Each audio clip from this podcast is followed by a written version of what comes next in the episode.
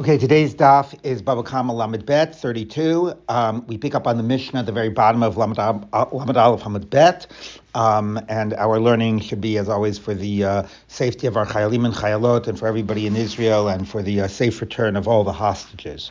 Um, okay, so we're in the middle of this perek, which is about Adam Hamazik, and um, particularly a lot of scenarios about people bumping into each other and tripping and hitting each other and tripping over each other in uh, the public domain. So the Mishnah is the bottom of Lamed Aleph Amud Bet.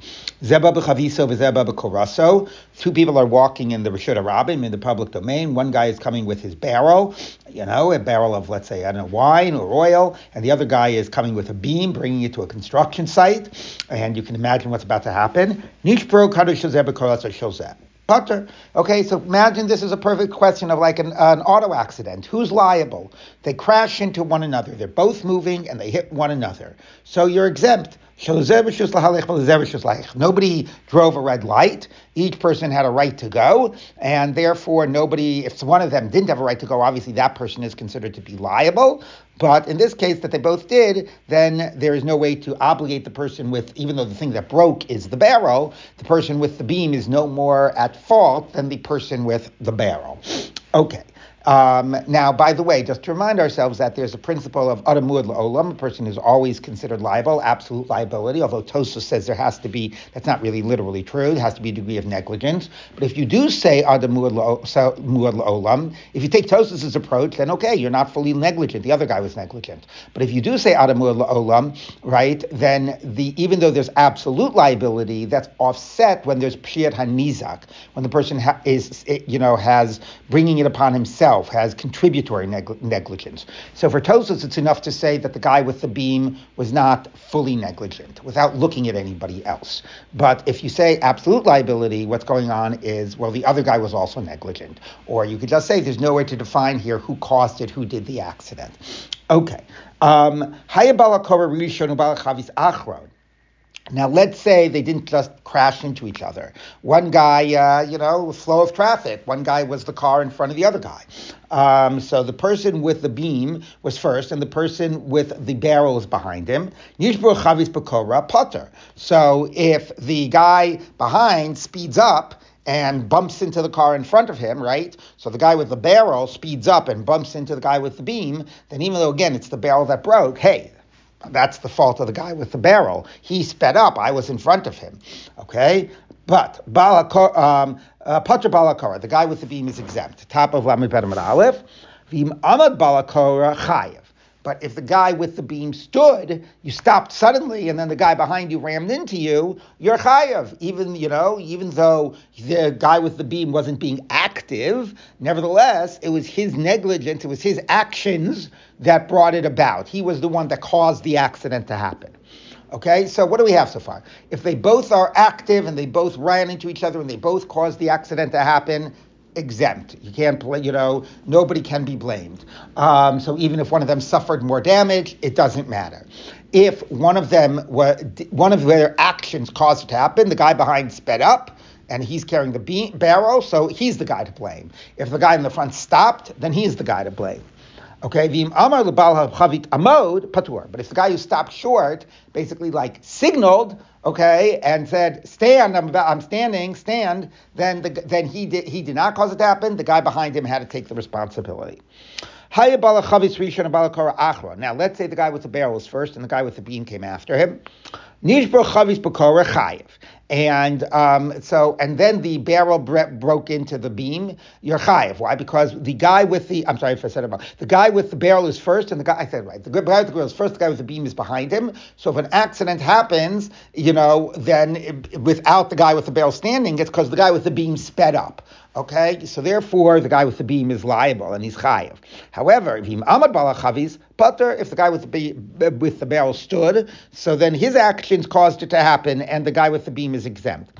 Um, but if he said to the guy with the beam, you know, he signaled essentially, and he said, "Stop! I'm stopping." Okay, then chayiv. He is liable. Then the guy with the beam is liable because it's the guy with the beam uh, who who made it happen. The same with one with flax and one with wool. Okay, even though again one of them is causing the damage, you know, and there's a damaging thing and a damage thing being damaged. Um, nevertheless, that's not how we look at it. Even if one suffered the damage and the other didn't, it is not that if, if that type of absolute liability. So when there are two people involved and two sort of moving parts, the damager and the damagee, if they're both moving, they both have permission, then you can't pin the damage on the on the guy with the beam. However, if it's one in the front and one in the back, then the basic question you ask is who act whose actions caused it to happen, and that is the person that is liable. Okay. By Um, Rabba Rabba Bar Nasan Merafuna. So Rabba Bar Nasan Bar Nasan asked Rav Huna, and we're not we're in the Gemara. Hamazik is Isha Batashmi Shamita Mahu. Okay, so this is a little bit of a uh, funny, you know, case, and it's uh, also you know funny because you know they have like kids learning this. But anyway, uh, man and uh, husband and wife are having intercourse, and the woman is hurt in the process. Uh, not exactly clear whether it means that the actual act of penetration caused her to be hurt, um, or whether um, you know, whether there are other types of movements and actions and bodily movements basically, you know, led to some damage. So can she now collect damages from her husband? All right, interesting question. Let's see what the Gemara does with this. Um, Kivan de Ka'avid Pater since they are uh, obviously engaging with one another's bodies with permission, so therefore you're exempt. You're sort of moving in this area with permission, like moving in the Rishas Harabim with permission. You can see where this is going. Um, um, or do we say that it doesn't matter that the husband and wife are having sex and they're both like, you know, being very physical with one another? That doesn't mean that you can not be paying attention to what you're doing. Okay, so obviously a very graphic case, but to some degree it's a question about how much do we look at issues of negligence, or do we look at like the fact that hey, you know, you're moving in this area with permission and so on, similar to the question of the Mishnah, obviously. Also a question about, and this really does get to this question in the Rishas Harabim, about how much do you have to be who is responsible to be paying attention, right? Do you have to be paying attention? Like as the driver, you have to always be aware what's going on around you. So if you have attention flagged, you're liable. Do other people have to, if they're doing something unusual, have to make you aware, right? So, um, so that is, um, you know, in the Mishnah, for example, you never got that sense that, you know, that that that um, somebody had to be paying attention, the more question was like who, you know, whose actions caused it. Let's see what the Gemara does with this. Amalei Tanitua, we taught it in, a, in our Mishnah. So each one has permission to go about, okay? So if they're both acting with permission, the first case in the Mishnah, and they crash into one another, okay, you can sort of see the me- metaphor here. So you say that you're exempt now, why is that? It's true that they were both acting and they were both moving and they both had permission, but why don't you say that the guy with the beam is the one, you, you know, um, is the one that um, that that he should still he was the one that did the damage and he should have been looking. So even though the other person was also moving and crashed into him, you know, nevertheless he had more of a responsibility to be looking out and make sure he's not doing damage. And you don't say that. You say when they both had permission and they were both active and they both were participatory in what happened, then um, you know, then you're exempt. Okay. Um, so um, I'm a Rava. Rava said back, Kavachomer. No, it's a Kavachomer the opposite way. My ya'ar, now we're going to look at questions about gullus. Gullus always has, you know, when somebody kills somebody unintentionally and you end going to gullus, and that, um, you know, the Torah draws a very, like, a clear scenario about that, but it's always a question if that is its own rules or if that's parallel to the case of mazik. But anyway, let's see. My ya'ar shows every shus nichnas was nichnas when barb. Both people go into the forest, you know, and they go in, they, they, they, they go in with permission, okay? Nas kimishim nichnas chaver. So, nevertheless, it's you know um, um, the the guy who's chopping the wood. You know, he uh, eh, the, the, person who came into the forest from some other place, and here's this guy chopping the wood. Right? It's he. Ha, it's it, we, we treat it not like, hey, you both have permission to be here and it's okay, you're exempt. We treat it that there's somebody else here and you have to be responsible. Okay, so Rava says from the case of the forest and the and and and Golos, we see the idea that you are responsible for other people in the area. All right, we'll have not exactly clear what he does with the Mishnah, but let's keep on going. Um, Um, here, when the man is going into the woman's domain, right, looking at it very sort of physically about the act of penetration, how much more so does he have a responsibility to be paying attention? Okay, and and and to be and to be and and he's he it's his liability. All right. So basically, Rava is using the example of the golos to say that um, no, you do have a liability, you do have a responsibility to be paying attention, and it's not saying oh you both have a permission to be there.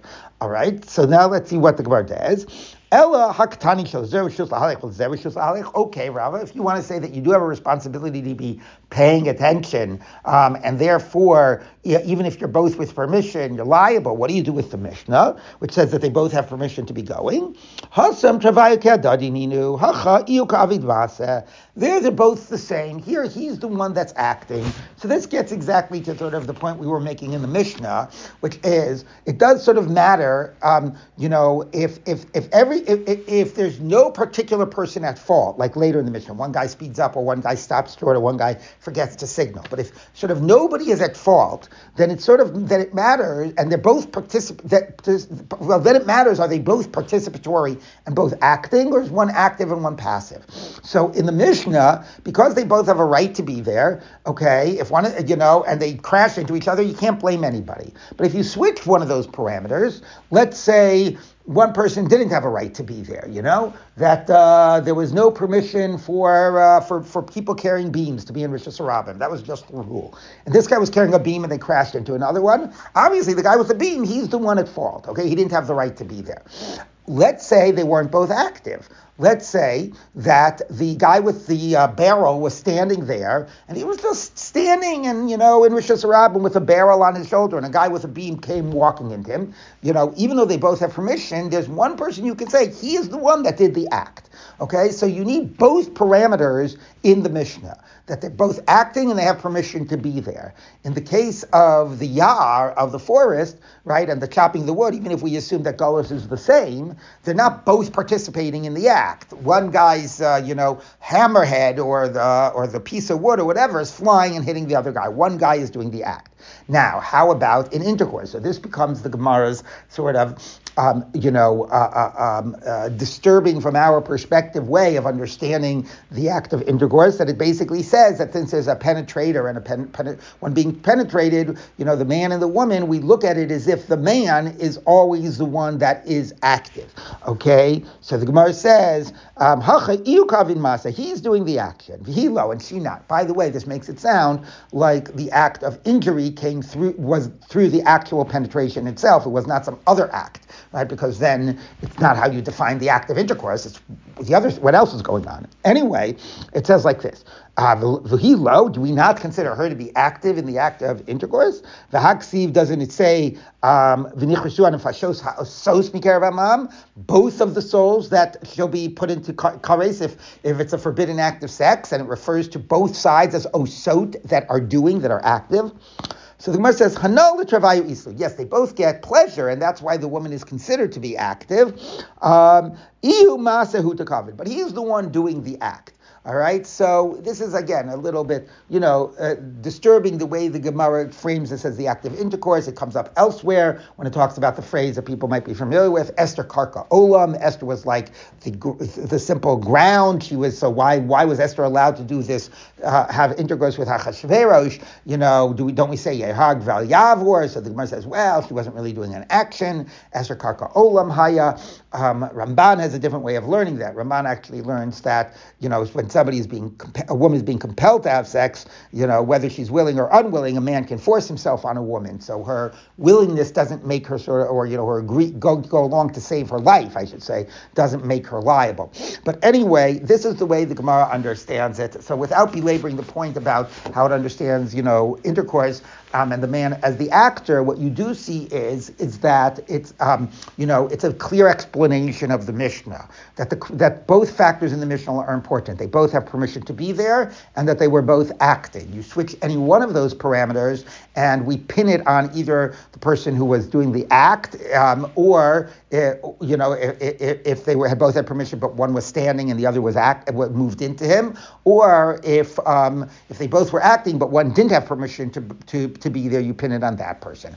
When both are true, then you say we can't pin the you know crash on either person. Everybody, you know, no liability. Okay, they both crashed into one another. Next case, first, second wide line. Um, Hayabal Rishon. So now it's one's going, the, the guy with the beam is going in the first, and he stops, uh, and the guy with the barrel so the, is behind him, and the guy with the barrel speeds up, then it's his fault, exempt. If the guy with the beam stops, it's his fault, he's chayiv. Okay. So we've seen this before. We have two cows in Rishus Harabim. One is crouched down, and one is walking. And you don't have a right to crouch, you know, to have your cow uh, kneel down in the middle of Rishus Harabim. If the one walking kicked into the one crouched down, he's exempt. Okay, that's what that, that would be. That would be like you know Keren Berishus Arabim. It's an act. It's a, it's a, it's an aggressive act. But nevertheless, the principle, as Reish Lakish articulated earlier, was if some person comes and and you know and is mishana, you know ba'acher v'shina so potter. You know you would you sort of you would did not have a right to do this and crouch down. So it's all your fault. So therefore, even though it's an act of Keren, you're exempt. Okay. Um, Pater, Patur, Revutza b'mehaleches, if the one crouched down, kicked into the walking one, chayeves, you're chayev, which is obvious. All right, let's come to support him. I mean, the real chiddush of Reish Lakish is even if the walking one kicks the one crouched down. Let's see if we can support Reish Lakish. Hayabalakar Rishon and Balachavis Achron. If the guy with the beam was first and the guy with the barrel came was coming after him, Nishbra Chavis Bekora Pater and the guy with the barrel uh, sped up and and and uh, you know and hit it to the beam, you're exempt. Um, but if the guy with the um, uh, with the beam stood, then then he's chayiv.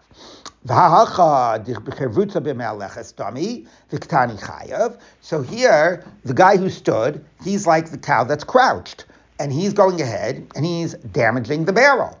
Okay, so when he stands, it's like the cow that crouches down. You don't have a right to crouch down. You don't have a, you know, you stood in an unexpected way. So the cow that crouches down, therefore, you know, is um. So the cow that crouches down, if it kicks the walking one, is chayav, and the guy with the beam who stops, and then the damage happens, he's also chayav. Of course, the second part of Reish Lakish really didn't need a chiddush, but okay. Anyway, so the Gemara says like this. Um, uh, so Gemara says, Vitispra, do you think you can bring a proof from that? Hasiyi Baya, you're trying to bring a proof. Lo Mistayed Lo it's not sufficient that you didn't actually prove your case. It's actually a question on your case. Of debiata for Eish Lakish to the reason the guy that the cow that's crouched down is ab, is chayav is when he kicks the walking one.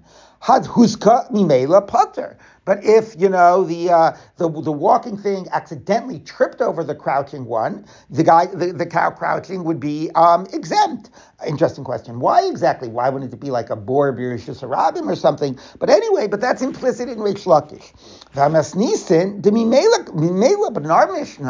When the guy stands, he's actually being totally passive. Viktani chayev, and you see your chayev. So you can't, if you want to think that they're comparable, then if anything, it's a kasha. Because Reish Lakish is only mechayev the crouched down cow when it kicks and not when it's being totally passive. So the Gemara says, no, no, no, here's the difference. And here's why it matters between kick and being passive, because you should actually ask, why aren't you a bor Berishus Harabim when the cow is crouched down? So the Gemara says, Masnisin de Paskala Orcha Kishilda. Our Mishnah, like we ended yesterday, is when the beam is going horizontal. The guy with the beam stopped, and the beam is the whole length of the Rishus Harabim.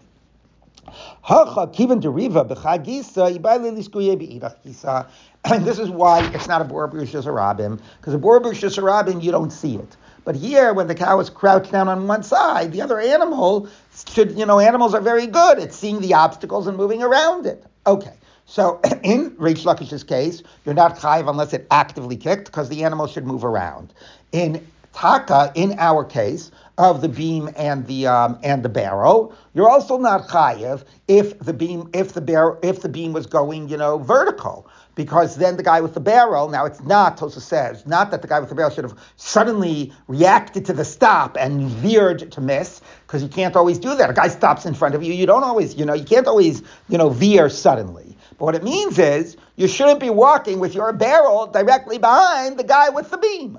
Okay, so in that case, if that guy was going vertical, he actually is putter if you stopped because don't be going right behind me at such a speed that you can't don't have enough reaction time.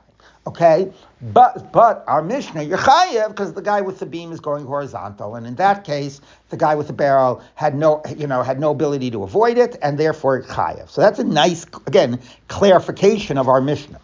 Um, so now the Gemara says like this. Um,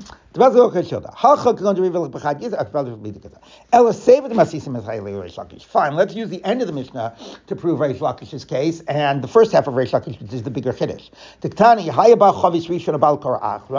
the guy with the barrel was first and the guy with the beam was before him, um, if, if, and the beam guy sped up, chayiv. And if the guy with the barrel stopped, you're exempt. When the guy with the barrel stops, and then the guy with the beam walks into him. It's like the walking cow is kicking into the barrel, into the sitting cow, right? The guy, the guy with the barrel stopped. He didn't have a right. The cow crouched down, didn't have a right. The guy with the beam went into him, putter. The, the walking cow kicked the cow, putter. That's a nice comparable case. You stopped, you crouched down, you didn't have a you didn't have a right to do it. The one who now comes to damage is exempt. So the Gemara says, Viktani Potter. So the Gemara says, no. In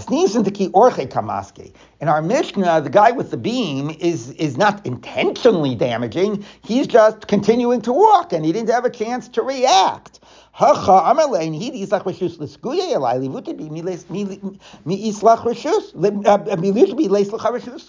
Here, the crouching cow could say to the walking cow, look, I stop. I, I crouched down. I didn't have a right to do it. You could walk over me, and if I get damaged, fine. That's like the beam keep on walking again, not intentionally, but because you don't have a chance to react or whatever it is, right? But but to kick me, to intentionally damage, that you're not going to be exempt from, and that is Reish Lakish's chiddush. You know, Bacha Vashina, Bacha Vashina, oh, you know, Potter. You know, you know that you know that uh, that that that the second guy's Potter, even if it's intentionally damaged, call him a Shana, Bacha Vashina, Bo Potter. So that you can't prove from our Mishnah. Okay, what these two cases, the funny cases, funny comparisons, the first with the case of sex and then with the case of the cows, but what it clarified was A, the first part of the Mishnah is because both factors are important, that both are active and that they both have rishos. And the second part of the Mishnah, that if the guy with the beam is going vertical, that he's actually exempt because the guy with the barrel who's going behind him should either not be going directly behind him or should be going with enough distance that he has enough reaction time. So both of those are really important clarifications. Okay, let's look at the next Mishnah. Two people going in Rishas Rabim. One was running or one was walking. Um, Tosos, um, oh, Shayu Shneim Ratzim, where they bo- both were running. And they, they damaged one another, they hit into one another, so then they are both um, exempt. So that's very similar to the other case, right? Except you might have said two questions. A, you might have said if one is running, one is walking, one running is the active one, right? Because I don't know, there's more energy in what he's doing. Um, but it tells you no. If one guy is standing and one guy is running, then the guy running is chayiv, okay? He ran into me. But if we're both walking, even if I'm going five miles an hour, they're going 30 miles an hour, if you have, if you're going within the speed limit, right, then we both sort of ran into one another. Very helpful to think about these in terms of traffic and cars. Okay, however, that's the question: Are you going the speed limit? The chiddush here is is that the guy uh, running has the uh, is considered to be okay to be running in Rishas Rabin. We saw in the previous Mishnah they both needed to be acting with permission. Is it really true that you're allowed to run in Rishas Rabin? So let's take a look at the Gemara. Masnisin de lo Isi ben Yehuda. Our Mishnah is not like Isi ben Yehuda. The Tanya Isi ben Yehuda Omer Ratz Chayiv The guy who's running, he's the one that's Chayiv. He's going, out he's acting out of order. You don't have a permission to run in Rishas Harabim. You're exceeding the speed limit, so you're the one that is liable. Okay. Umod Isi Be'er Shabbos Ben Hashmashos Shu Patur. Now Isi does agree that Erev Shabbos Ben Hashmashos you're exempt because you are running with permission. Everybody is running to start Shabbos. It's quite interesting that it says Ben Hashmashos. It doesn't say Erev Shabbos as it's getting dark, right? As it's getting dark, you understand you're rushing to get home. You want, you got to get home before it gets dark. You got to light the candles. You got to put the food up, right? Maybe it does mean that, but it says Ben Hashmashos. It says Erev Shabbos, but it also says says Hashmashos. So maybe here Ben Hashmashos is a little lav dafka and meant to inter- incorporate that entire time. Okay, and there are still some things you can do to prepare Ben Hashmashos and so on. All right, we'll see more about this in a minute. Okay, but Amar Rev Yochanan, Halacha Yisi ben Yehuda. We rule like Yisi ben Yehuda. That that's the only time you have permission to run in Rishus Harabim. Me Amar Rev Yochanan, Hachi did Yochanan really say that? Amar Rev Yochanan, Halacha Yistam Mishnah, that we rule like a Mishnah, V'tan Echad Ratz V'echad Mahalech Hoshai Shneim Ratzim Peturin, that that it's okay for one to be running and the other to be walking, right? And that's a, that's that that's not like Yisi ben Yehuda. Yisi ben Yehuda says you're, it's only allowed on Erev Shabbos. So the Gemara says no, Masnizim Erev Shabbos, Ben Hashmashos. No, okay, we our Mishnah, our Mishnah, I'll say, is consistent with Yisi ben Yehuda, even though obviously the whole point of the Mishnah seems to be not that way. To say in general it's okay to be running, it says no. We'll say our Mishnah is the case of Yisi ben Yehuda that it's Erev Shabbos. How do you know? Because the Mishnah goes on to say, or if they're both running, they're exempt. That's why do you have to say that? If one running and one walking, the running guy is exempt. If they're both running, do you have to tell me that? Now, obviously, this could be a classic example of lo, uh, of zuva ein tzarich lo right? Which sometimes the Gemara does. It says the less obvious, and then it says and even the, and then the more obvious. But here it's going to use it to try to explain how the Mishnah is isi ben Yehuda. Ella echad ratz malech pater. One is walking and one is running. You're exempt sometimes. If it is Erev Shabbos Ben Hashmashos. But if it's on a weekday, oh, if, if one is running, then the guy running is chayav, and one is walking, but if they're both running, then even on a weekday they are exempt. Okay, so um, therefore, um, by saying that the case of two running they're exempt, what Rabbi Yochanan is saying is it implies the end of the Mishnah that if one is running, you're chayiv uh, and the other is walking, you're chayiv. Ah, uh, doesn't the beginning of the Mishnah say one running, one walking, you're potter? It must be that there's a difference. Erev Shabbos, you're exempt, you have a right to run, but normally during the week, one running one walking, you're potter.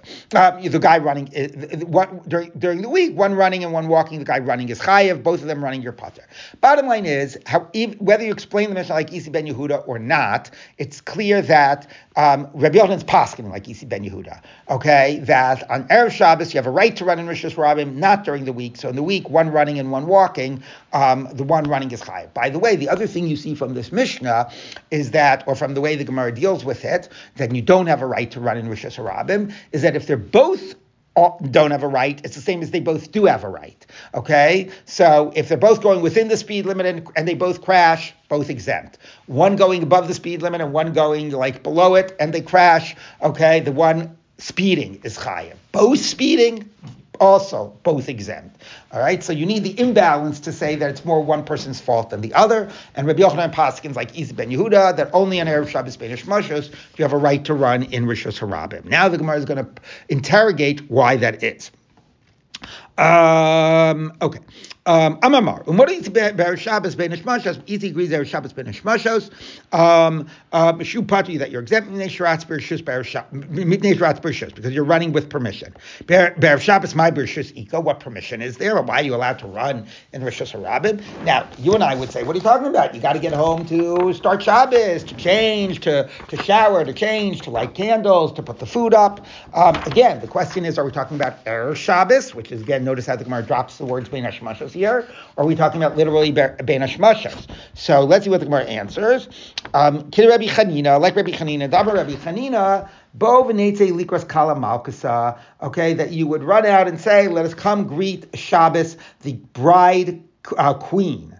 Shabbos Shabbos or some say he actually explicitly said the word Shabbos to, to, to accept the Shabbos, the bride, the queen. Rabbi Yanai misate fikai. Rabbi Yanai would not um, run out to greet. He would wrap himself in a talis and just stand and wait, like for the kala to come to him, as it would be for Shabbos to come to him. Vamar boi chala boi kala. Enter in, O bride, o bride, enter in, O bride. So obviously you are seeing here um, the, the this is these two lines of the Gemara are you know really the whole source of the practice of um, Kabbalas Shabbos.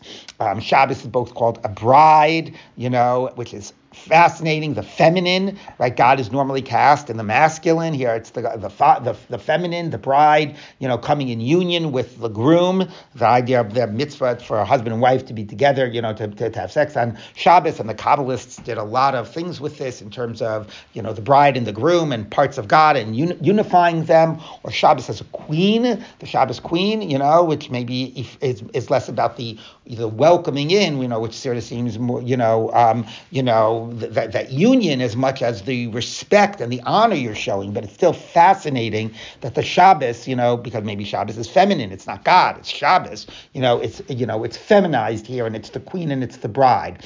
Also, the uh, difference about going out to greet rather than waiting to receive. You know, some people actually, you know, when the bride goes under the chuppah, does the chassan wait for the bride to come to him, like you know, who was it, uh, Rabbi Yanai, who was standing and waiting, you know, or does he go out to greet her and then they both go to the chuppah together? And some do it specifically based on this idea, bovin likras, you know, Shabbos malchusa. Anyway, this started, you know, in the period of the Ari, um, is really where he went out with his uh, talmidim into the field, and you know, the whole practice of Kabbalas Shabbat really, you know, began um, began then, and it's based on this idea in the Gemara. I don't know exactly what was happening before it got more, in, like, in, you know, the Ari, and before it got more institutionalized um, as it is now. It's quite fascinating, by the way, that um, the, the Rabbeinu Hananel says. Chanina Va'azil. He was dancing and going. Let's go out and greet the Kala. Um, still, you know, you really wonder about this. So actually, so that's because like just because you're saying let's go greet the bride, where why are you running? right? I don't. I mean, I have to be honest. I still really don't get it. Why are you running in Rishus Harabim to go? Are you running to go to the fields? And you had this practice of greeting the brides in the fields. I mean, you could imagine maybe a dance, but it didn't say dancing. Why is it in Rishus Harabim? Why is it not in the fields? Like it, I, I, I am still really um, uh, struggle here to understand. It's the beautiful Gemara, it's the source of Kabbalas Shabbos, but how does it explain this idea of running on Erev Shabbos, and particularly running on Erev Shabbos, Bein Hashmashos, you know, during Bein Hashmashos? Also, interesting question about when should you be saying Kabbalas Shabbos? You know, should you be saying it before it gets totally dark? Because if you're accepting it, you want to accept it at the time that it's coming in. Okay, let's do on to the next Mishnah. Um, Somebody is chopping wood. Now we're getting really close to the gullus case. Okay, this is the, the scenario the Torah describes, but at least initially we're going to be talking about this about damages. So somebody is chopping wood in Rishus Harabim, and it goes ahead and a piece of wood flies off and hits somebody in, in their personal private property, in their yard. Or Rishus Yachid Vihizik Rishus Harabim, or in their they're chopping wood in their yard and it goes and hits somebody in Rishus Harabim, Vihizik Rishus uh, or Rishus Yachid Vihizik Rishus Yachid, or the case which is most likely to be not liable. You're chopping wood in your yard and it flies off and hits somebody in their yard. In all those cases, because you're chayiv. You're chayiv again. Adam olam. You're the damager. I don't care that you're operating with rishus. You're the one that caused the damage. The other guy is stationary. You didn't run into each other, etc. You're going to be chayiv. Vitzricha says the Gemara. You need all three cases. By the way, from the ongoing of the Gemara, it sounds like the first two cases were reversed in the Gemara's version of the Mishnah, and the side notes that that's true also, you know, in the printed Mishnah. The Itanim of a If it was you chopping in your private domain and it damaged in the public domain, maybe there you're liable because there is a lot of people that are going. You have to be really responsible. You should know that pieces of wood might fly off, and you're, you're right next to a public domain, so you have a lot of negligence. But if you're chopping wood in Rishus Harabim and they're flying in the direction of Rosh Hashanah, somehow if you know exactly which direction they're flying, the Lo Rabim, that they're not a lot of people, it's a you know private domain. If you don't have to be responsible, even though there's you know one guy one guy's personal property and he might be on it, but like yeah, it's not likely, it's only one person, he's never there, etc. You might think you have no responsibility. If it just gave you the reverse case, you're chopping in Rishus Harabim and it's going to demei karshala Fine, the pieces of wood are flying into a place where there are very few people, but the reason you're liable is you have no right to chop wood in Rishus Harabim. I might think chopping wood in your private domain, if they fly into Rosh Hashanah, the Bershusavit, that you're totally operating with permission. Aim alone, maybe not. And you could understand that. You could understand, look, it's one thing to say, when I'm out about on the street or whatever. But in my property, I'm king of my castle. I have total right to do whatever I want in my property. And the answer is uh, no. You have to be responsible that things don't fly off your property and go and hurt other people. Um, if it's just those two, one is it because, you know, each one has a reason why you're liable. Either because it's going in a place where there are a lot of people when it's flying into Rishus Rabim, or because you are starting in a place where you don't have permission. You're chopping wood in Rishus Rabim. I would think if you're chopping wood in your domain and it's flying off into another person's private yard, um, um, that there are not a lot of people where it's flying to, make rishus, and you started off doing it with permission, amalo, maybe you would, uh, you know, maybe, maybe in that case you'd be exempt. Tzricha, it has to tell you all of it. Okay, so again, this is the principle of Adamul Olam, and because we had the idea of chopping wood, we were able to get it out of Rishus Harabim, and you're totally operating in your domain, and it doesn't matter. You're the mazik, he's the nizok, you're chayiv. Okay, Tana Rabbanan, our rabbis taught. Somebody goes into a carpenter's, you know, store without permission. And you know, and a piece uh, flies off from the uh, from the beam that the chop- carpenter was working on, and it hits the guy in the face. And he dies. Now, Tosa says you have to take out the word umace because the Gemara is going to be talking about two scenarios, and within this case, whether it's the person got damaged or the person died. So we're going to ignore the word of mace and hit the other guy. Putter, you're exempt. Okay, why? Presumably because the guy. We'll see in a second. The guy walked in without permission, so he came into your domain. You not give him permission to enter. You do have right to totally operate freely in your, you know, property if it's not if everything is staying within your property and somebody else is there. They shouldn't be there without permission. So you're exempt. But if you gave the guy permission to enter, then you are obligated because then he has a right to be there. Then we're back to Adam La'olam. Okay, my chayiv. Chayiv for what? I'm Rabbi Yossi Barchanina Chayiv Bar Badvar Mupater Migalas. This Mishnah is talking about damages. Okay, this bright, which is good, right? Which is, makes it consistent with us. So that idea, and so now we have introduced an idea that's actually nice because it's the part missing from our Mishnah. That if it's in your rishus and it stays in your rishus, and somebody else is there without permission, then you're exempt. Um, but obviously, if you give them permission, then you are chayiv. Okay, so that's it is talking about damages, and it's that missing part from our Mishnah. Um, but the halacha is you would be exempt from gullus. Now we're introducing gullus. Okay, even though the guy has permission to be there, and you're chopping wood, and you should be aware that he might walk in. You are aware that he is there. Whatever, you are still going to be exempt from gullus. Why? It would seem like there's um, like there's a lot of negligence if there's enough, you know. So let's take a look. Yar, because it's not similar to the forest case in the Torah. Nichnas.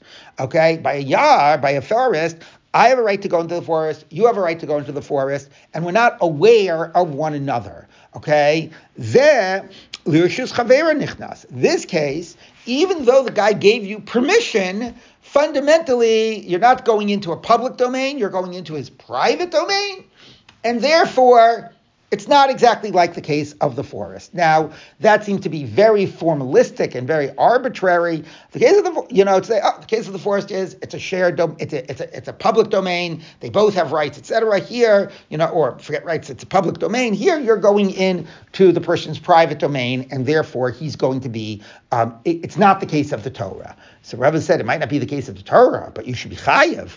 Um, uh, I'm a Rav, or some have the gears of Rabbah. Kavachomer, it doesn't matter, it's a Kavachomer. Umaya, Zelidato nichnas, Zelidato nichnas, Nakashim nichnas, Vigole. Let's not talk about technically whose domain is it and be very formalistic. Not a question of whose rishus. Let's talk about negligence. And what's the key driving principle here okay?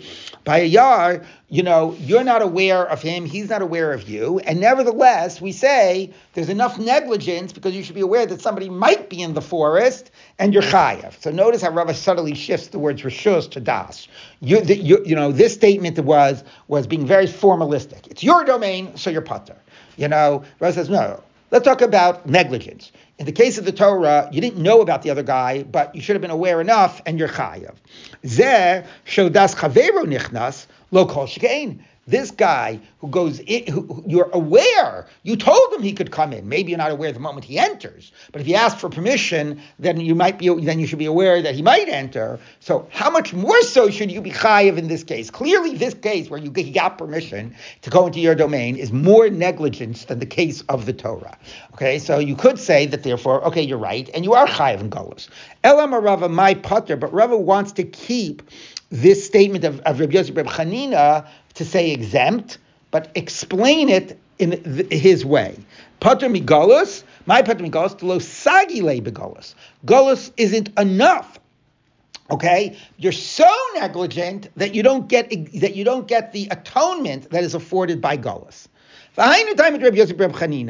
Okay, and that is the reason of Rabbi Yossi. Rabbi Chanina says, you know what, that really is fine. Yes, or, or, or I don't know, Rav is saying, or he's saying that that's what he meant when he said Ein Adom Yar, but in the end, it, it's not about some formalistic idea of Yar, of whose domain. It's a question of too much negligence. Because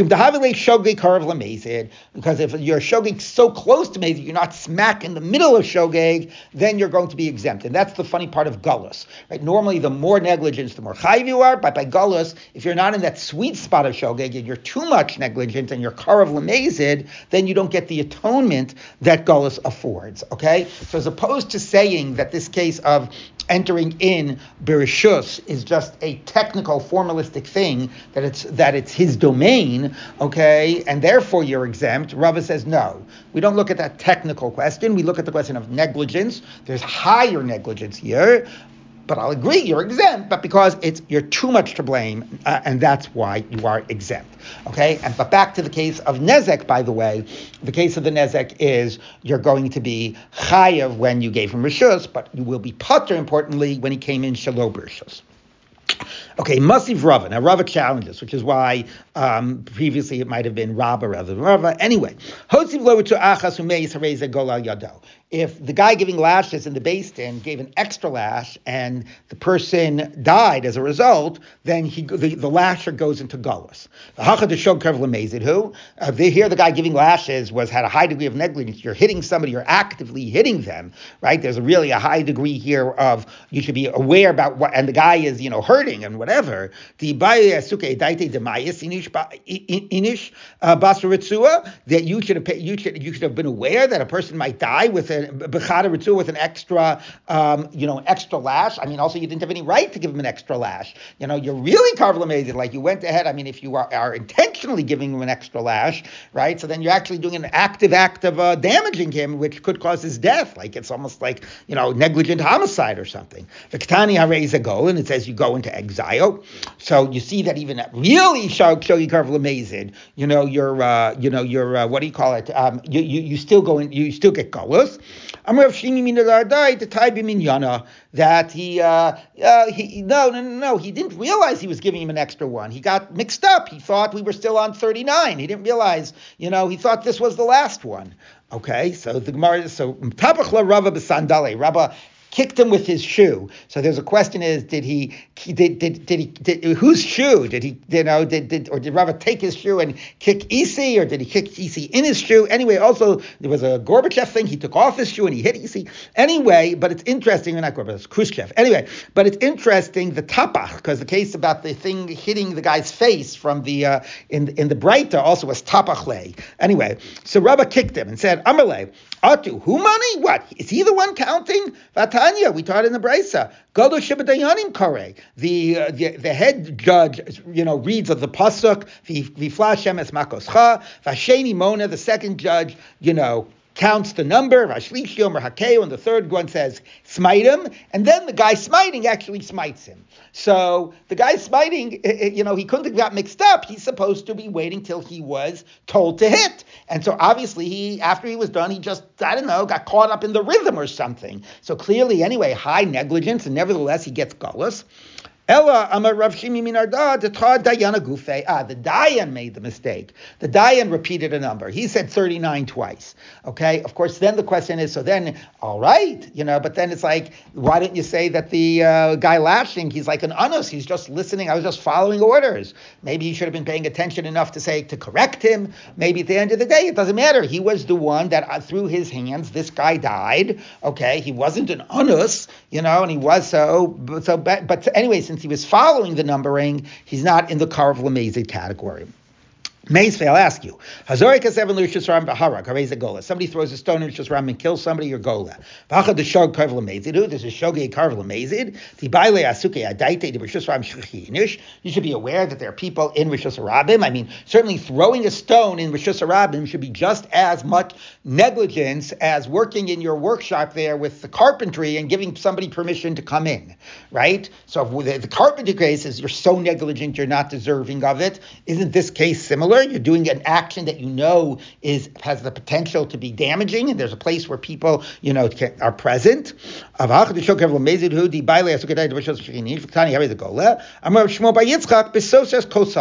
You're knocking down your wall. So Gemara says, Ibaile, Yune. But okay, you might have permission to knock down your wall, but you don't need to be paying attention. Besosa You're doing it night. So therefore, you don't have you're not so negligent. But nami. You also should be paying attention. You're knocking it down in Rishus Harabim. Again, there maybe nobody goes in Rishus Harabim at night. But again, it's not say also maybe nobody's walking into your shore. Score.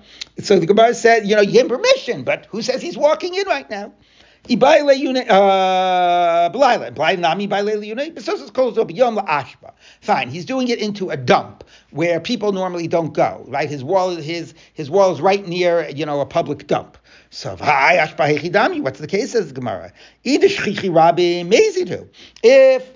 the masses go and use this dump maybe as a bathroom. It's just like Rishus Rabim.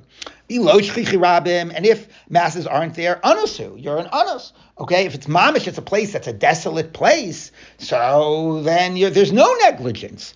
All right. Amar Papa lo tzricha ba'ashba b'layla b'yom.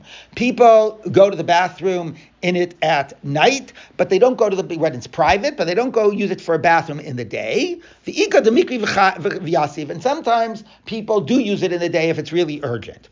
Mazid lo have. You're not amazed because normally nobody normally goes there during the day. Onus nami lo. You're not an onus. Sometimes it happens. Of course, the point is, you have to say that this is less likely to expect somebody to be in this dump, which they sometimes use as a bathroom, occasionally in an urgent case, than if I am going, even though you're knocking down a wall, which is pretty damaging stuff, then if somebody asks permission to enter into my store. So, you know, it depends. Does somebody have standing permission, or did they just a little while ago ask permission? Tozu says they just a little while ago asked permission, so you should expect that they're going to be coming in at any time. Okay, that helps explain why we're calling it Karv Lamazid. It doesn't just mean, oh, John can come into my store anytime he wants, but John actually said, you know, maybe even knocked, and I said, yes, I'm here, come in. So if that's the case, then obviously there's a high degree of negligence. Okay, Okay, so that's where we will. Um, uh, uh, I think we go go one more line. Uh, Rav Papa Mishmei Rava Masni. Now Rav Papa, in the name of Rava, taught this idea about the Chayev and Potter or whatever on the first part of the Mishnah, not on the part of the Mishnah where it says Chayev, but the first part that says Potter. I'm not reading a maze. Okay, that you're exempt. Okay, Amar Rav Yossi Rabbi Chanina Chayav Barber Dvar Pater Migalus that actually you're chayav in that the Mishnah the Brisa was not talking about nezek. The Brisa was talking about galus. So what is the case? We thought the Brisa was talking about nezek, right? When it's not permission, you're exempt. When it's permission, you're chayav. And then the chiddush was even with permission, you're putter in galus. Now we're giving a very different read. What the Brisa is talking about galus. Okay, without permission, you're exempt from gullus. With permission, you're chayav from gullus. So that all makes sense. But now he's being mechadesh. But even in the first case, without permission, you're chayav not just in nezek, you're chayav in arba dvarim, in all of the payments except for like boshes which is crazy because there we know we've learned, you know, tsar ripoy shavas. We know that you need negligence. Where's the negligence? There's no permission. So Rashi and Tosfos both say that you're aware the guy has come in even though he doesn't have permission to be there.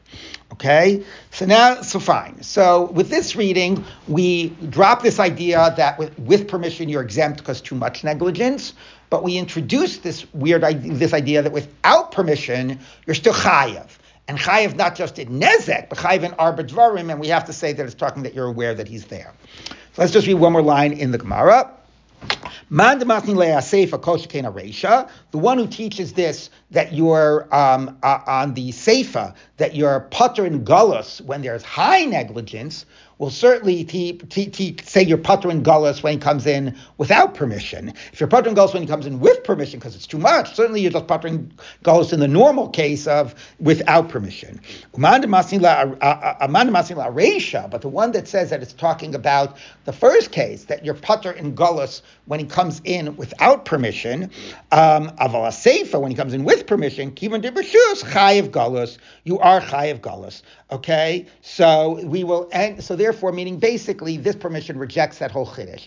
So again, one the, the, easy way to say it is you're chayiv and nezek without w- without rishus, you're putter and nezek I'm sorry, you're putter nezek without rishus, you're chayiv and nezek with rishus, okay? And then the chiddush is you're putter in gullus, even with rishus, okay, because too much negligence. Um, and then the second read rejects that chiddush and says, no, no, no, no, no. The Bright is talking about gullus. You're putter in gullus with no rishus, but you are chayiv in gullus when there is rishus. Okay, we will end here.